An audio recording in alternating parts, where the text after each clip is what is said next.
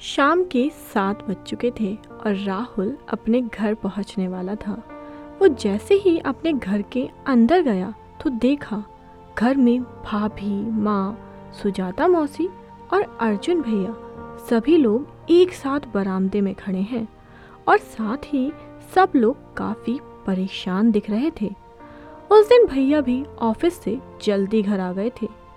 राहुल को उन्हें देखकर समझ नहीं आ रहा था कि आखिर सब लोग क्यों परेशान हैं? राहुल ने पूछा, माँ, क्या हुआ? राहुल की बातों को सुनकर उनमें से किसी ने कोई जवाब नहीं दिया।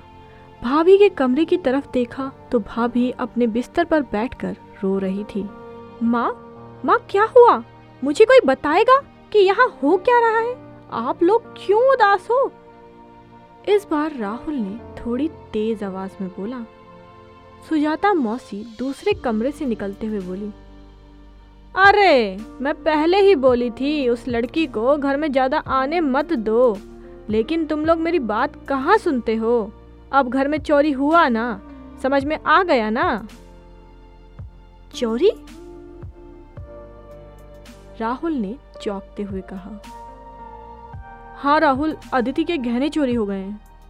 भैया ने राहुल की तरफ़ देखते हुए बोला, अरे, उन जैसी लड़कियों का यही काम होता है। वो लोग सबसे पहले किसी अमीर लड़के को फंसाती हैं, फिर उसके घर वालों के सामने अच्छे बनने का नाटक करती हैं और उसके घर आती जाती रहती हैं। फिर मौका देखकर सारा माल उड़ा ले जाती हैं। सुजाता मौसी ने बहुत ज़्यादा कड़वे शब्द बोले। पहले तो सुजाता मौसी की बात सुनकर राहुल को कुछ समझ में नहीं आ रहा था। आखिर मौसी कहना क्या चाहती है? मगर फिर उसकी इसी बात को बार बार दोहराते रहने का कारण राहुल समझ गया था कि उसका इशारा सिमरन की तरफ़ था। शायद वो राहुल के घर वालों को ये बताना चाह रही थी कि सिमरन ने ही अदिति भाभी के सारे गहने चंपत किए हैं। अदिति भाभी के तीन लाख के गहने गायब हो चुके थे। राहुल, बेटा, एक बार सिमरन को फ़ोन लगाकर उससे गहने के बारे में पूछो ना। माँ ने रोयासी आवाज़ में बोला, माँ, सिमरन क्या बताएगी चोरी के बारे में? उसे कैसे मालूम होगा? उसे क्या पता गहनों के बारे में? राहुल ने माँ से बोला, जब गहने लेकर वो गई है तो चोरी उसने ही की होगी ना तो गहनों के बारे में भी वही बताएगी ना। सुजाता मौसी बोली, मौसी, आपका दिमाग तो खराब नहीं हो गया? अब कैसी बातें कर रही हैं सिमरन के बारे में? इस बार गुस्से में राहुल ने बोला, ओहो, राहुल, तुम्हें गुस्सा आ रहा है? अरे, अभी तुम्हारी उम्र ही क्या है, जो लोगों को सही पहचान सको? मौसी ताने मारती हुई बोली, उसके बाद वो अपना चेहरा दूसरी तरफ़ फेर कर बैठ गई। राहुल राहुल, सिमरन को कॉल कीजिए ना, प्लीज़। इस बार अदिति भाभी ने बोला। भाभी, आप भी? राहुल की बात पूरी होने से पहले ही अर्जुन भैया ने बोला, सिमरन से बात कर लो, शायद उसे गहनों के बारे में कोई जानकारी हो। भैया की ये बात सुनकर राहुल इस बार सभी के चेहरों की तरफ़ देख रहा था। उन सभी लोगों के शक की सुई सिमरन पर ही जा रही थी। राहुल सिमरन के बारे में कुछ सोच रहा था। तभी उसके कानों में भाभी की आवाज़ सुनाई पड़ी। सिमरन, तुम क्या इस वक्त मेरे घर आ सकती हो? भाभी ने फ़ोन सिमरन को कर दिया था। क्यों दीदी? क्या हुआ? आप अचानक से मुझे इस वक्त क्यों बुला रही हैं? सब खैरियत तो है ना? सिमरन ने एक ही सांस में ये सारी बातें बोल डाली। हाँ बस तुम अभी घर आ जाओ, मैं तुम्हें सब बताती हूँ। अदिति भाभी ने बोला, ठीक है दी, मैं आधे घंटे में पहुँचती हूँ। आप परेशान मत होइए, मैं आती हूँ। ये बोलकर सिमरन ने कॉल कट कर दी। सब लोग कुछ देर तक मौन रहे। फिर राहुल ने बोला, भैया, हम बिना किसी सही जानकारी के सिर्फ़ शक के आधार पर सिमरन पर चोरी का इल्ज़ाम कैसे लगा सकते हैं? अगर उसने ये सब नहीं किया होगा तो? राहुल, मैं अच्छे से जानता हूँ सिमरन को। वो ऐसी लड़की नहीं है। वो कभी भी चोरी नहीं कर सकती। बस इन लोगों की संतुष्टि के लिए उसे यहाँ आने दो, प्लीज़। अर्जुन भैया ने बोला। ठीक है भैया, आप बोलते हैं तो आने देता हूँ। सिमरन आधे घंटे के अंदर ही सब लोगों के बीच में खड़ी थी। जी दी, बोलिए, आपने इतनी जल्दी में मुझे बुलाया, क्या बात करनी थी? बताइए, आ गई हूँ मैं।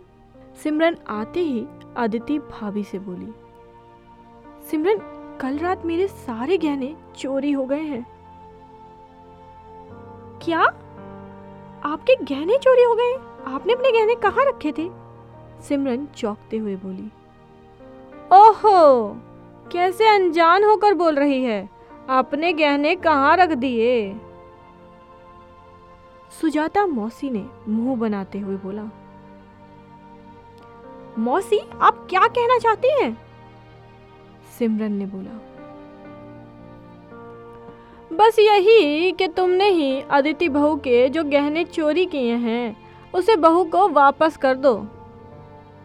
मौसी ने बोला, मैंने चोरी की है?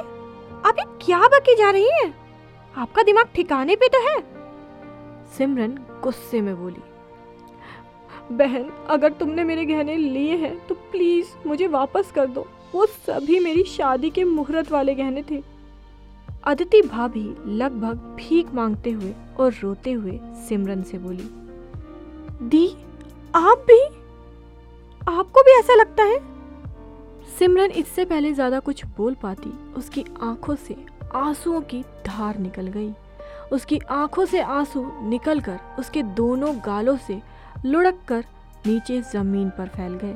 उस वक्त सिमरन को ये समझ नहीं आ रहा था कि आखिर ये लोग चोरी का इल्ज़ाम उस पर क्यों लगा रहे हैं। उसने किसी का क्या बिगाड़ा है जो लोग इस तरह से उससे बदला लेने को तुले हुए हैं?